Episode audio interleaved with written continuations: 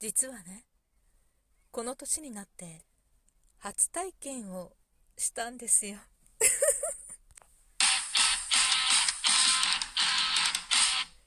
今日もなるようになるさ。皆さんこんにちは。アラフォー母ちゃんこと冬木玲です。この番組は私冬木玲が日々思うこと本の朗読や感想など気ままに配信している雑多な番組です。そう。毎週月曜日ではなく毎月月曜日？恒例の？サッカーの練習を見学しながらの配信となっております。そうなのよ。月曜日のサッカーが、いろんな都合であったりなかったり、なくなったりして、欠席したり、サッカーの練習には来たんだけれども、電話がかかってきて1時間が終わってしまったり、いろんなことがあって、なかなか月曜日の更新ができていませんでした。月曜日だけじゃないっていうのは、皆さん、送りチャックで寿大社はしてませんよ後ほど読ませていただくメッセージお便りですねの内容になっておりますできるだけ近いうちにお返しトークをしていきたいと思っていますが今日は一つ聞いてくださいそう私ね中学校の時に何で読んだのか見たのか聞いたのか、あ、聞いたってことないな。何かで見たり読んだりしたんだと思うんだけれども、なんか、アーチェリーが、なんかすごくかっこいいもののように書かれていた記事だか、うーん、なんかもしかしたら漫画だか小説だかのお話の中だったのかもしれないんだけれども、もう元は何だか忘れちゃったの。とにかく、それを読んで、アーチェリーがやりたいってすごい思ったわけ。私さ、中学校の時、だいぶ、あの、変わった人というか、痛い人で とにかくね、あの、居合道とかね、居合、居合こう、なんていうの、剣のさ それをやりたかったりとかさ、あとは何だろう、あの、忍者になりたくて なりたかったわけじゃない。忍者になりたかったわけではない。なんかこう、忍者の、なんか、なんていうの？いろんな所作がさ いいなと思ってさ、こうなんか、忍者の里とかに行くとさ、こう忍者のいろんな、な、なんだろう、パフォーマンスみたいなのがあって、こう立ち、あのー、なんていうのあれ？チャンバラじゃなくてさ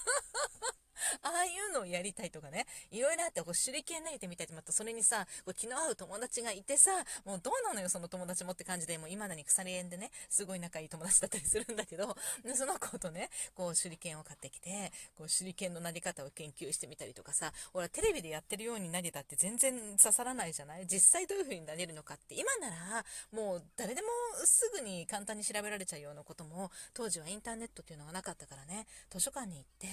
なんか昔の、のなんか忍者関連の本とかをこう漁って読んでその中には手裏剣の投げ方だったりとかさこの美子の使い方だったりとかなんかそういういろんなものがあ書いてあるわけだよね。でそういうのを探してやってたわけよ。そういうの中にアーチェリーをやってみたいと思ったんだけどアーチェリーをやれる機会もなかったの。今、学校の部活でアーチェリーとかって結構あるよね。普通に、もう子供がやりたければ、ある程度やれるような環境にあると思うのね。場所によっては、なんかアーチェリークラブみたいなのがあって、その学校じゃなくてね、学校外でもね、サッカークラブみたいな感じで、そういうのがあったりとかするけど、当時は、もう弓道ならいざ知らず、アーチェリーなんて、まずまず目にすることもなかったと思うんだよね。でもね、そのアーチェリーがすごいやりたくてさ、もうずっとアーチェリーやりたいと思ってたわけ。でさ、アーチェリーやりたいとか言ったってそんなも簡単に習いになんか行けなくて、その時はすごい結構、すごい結構 田舎に住んでてだから、駅までね、最寄りの駅までバスで30分みたいなところに住んでたわけ。よく住んでたよ。だって今の私からしたらそう思うんだけど、車が、まあ親は持ってるけど、うちは父親しか車に乗れなかったの。母親は免許持ってないから、だから父親しか車に乗れないんだけど、その父親はもうすごい出張がちで、月に1回ぐらいしか帰ってこないわけ。だから、我が家には車がないわけよ。で、近くのスーパーは、もう、なんていうの、その、最寄りの駅までバスで30分行ったところにしかないわけ。もう、うちの母親自転車にも乗れないのね。どうやって生活してたのかなと思うの。もちろんバス停は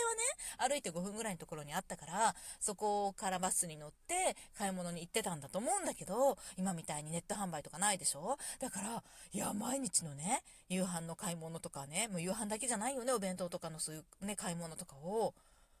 バスに乗って行ってたんだ、うちの母と思うと、すごいですね。頭が上がりません。当時は偉そうな口ばっかり聞いてたけど って感じなんだけどさ、まあ、そんな話はまあいいとして アーチェリーよ。ね、ずっとやりたいと思ってたわけ。で、やりたいやりたいと思いながら、まあ、大学まで行けばアーチェリーぐらいあるだろうと思ってたんだけど、入った大学にアーチェリーはなかったんだよね。多分ね。なかったかな。いや、もしかしたらあったかもしれないな。なんか成り行きで放送部に入ることになっちゃったからさ。だから、ちょっとあったかなかったか自信ないんだけど、もしかしたらあったかもしれないとか思うんだけど、まあ、他のね、部活を見る間もなく、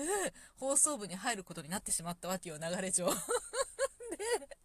放送部で、私は4年間ね、過ごしたわけで、4年間ね、3年ぐらいしかないんだよね、実際活動時間ってね。なんか4年生の、3年生の文化祭明けにはもう引退だからね。なんかそういう、まあそれはそれでね、楽しかったわけよ。だから、だからこそ今もこうやって喋ったりしてるんだと思うから、まああれはいい結果に、きっかけになったかなと思ってるんだけど、まあなんせね、そのアーチェリーをやりたいやりたいと思いながら、もう全くやる機会がなくここまで来たの。で、息子が中学受験をするときに、その受験候補に入ってた学校に、にアーチェリー部があったわけ。で、アーチェリー部の、なんか、アーチェリー体験みたいなのがあったんだけど、行かないっていうの、息子。で、私は、いや、なんか息子ほっといてさ、自分だけアーチェリー体験したいですっていうわけにもいかないじゃん。もう、もう泣く泣く諦めて、興味ないとかで、せめてついてきてよみたいな感じだったんで、嫌だみたいな感じで、もうもっとやりたいことがいっぱいあったわけよね。その文化祭の中でね。で、今度、娘の時も一緒にお兄ちゃんと一緒に連れて行ったんだけど、だけど、やらないっていうの。だから私はずっとアーチェリー体験がしたいまま、目の前にアーチェリーがぶら下がってるのに できずに、ずっと来たわけよ。で、子供が入学した、長男とか次男とか入学した学校にはアーチェリー部があったわけ。で、やっぱり文化祭とかになると、アーチェリー体験とかやってるのよね。で、そこに、こう、私と一緒に回れる小学校のうちっていうか回ってくれる小学校のうちは誰もやりたくないっていうのにもう一人で回るよとか友達と回るよってなった中学生以上になったら勝手にアーチェリーやってるのずるくない？それでさなんかいやあのー、いいなアーチェリーってずっと思ってたの？で今年よ。今年もこの間ね文化祭があってでアーチェリーしたいなーって思いながら、でもね、もう私と一緒に回ってくれる子はいないわけよ。まあ、子供が友達との待ち合わせ時間の間に、ちょっとお昼食べたいからとか言ってついてきたりはするんだけどさ、もうお金出すことしかなくなるのよね、みたいなね。で、なんかちょっと一緒に食べようとか言って、ついてきて、私もまあ、なんか、なんか、ふらふらね、大人でもこう見れるような物販のところとかいろいろ見たりとかしてるんだけど、だけど、アーチェリーはさ、あ、友達と行くとか言われちゃうわけ。えー？と思ってたら、午後から旦那がこうやってきたの。で、やってきてこう合流した瞬間に、アーチェリー行こうって言うわけ。え？と思って。だってもう子供いないのよ。子供いないのよ。子供は子供で回ってたり、友達と回ってたりするから、子供いないのよ。なのにいきなり入ってきて、そうそう、アーチェリー行こうとか言うわけ。俺アーチェリーやりたいからとかって言って、えーって思ったんだけど、え、二人で行くの？って思ったら、うん、え、アーチェリーやりたいかアーチェリー行こうとか言って、ぐんぐんぐんぐん行っちゃうわけ。で、それにこうついてってさ、いやもう大体さ、大体さ、こう、親子で来てるじゃない？なのに、うちは夫婦二人で、もう旦那が堂々とさ、入っていくわけよ。で、一回いくらだったか忘れちゃったけど、なんかアーチェリ体験でいくらかこう払うんだけどさ、で、もう率先してピッピって払ってさ、はい、やろうみたいな感じで並び出してさ、なんか、ちょっとこう、なんていうか、えーっていう、ちょっとこう、なんていうの、わかる？ちょっとした、この、いたたまれなさというか、恥ずかしさっていうか、え、私たち、大人2人だけだけど、みたいな感に、子供に中学生とかね、高校生がね、今の中高生って優しいのね、すごい丁寧に指導してくれながらね、アーチェリーを初めてやりました。あの旦那の、なんていうか、周り、空気読まない感じ？うちの旦那のね。もうめちゃめちゃそれで私はいろんな苦労をしてきたんだけど、なんか、今回は、それが、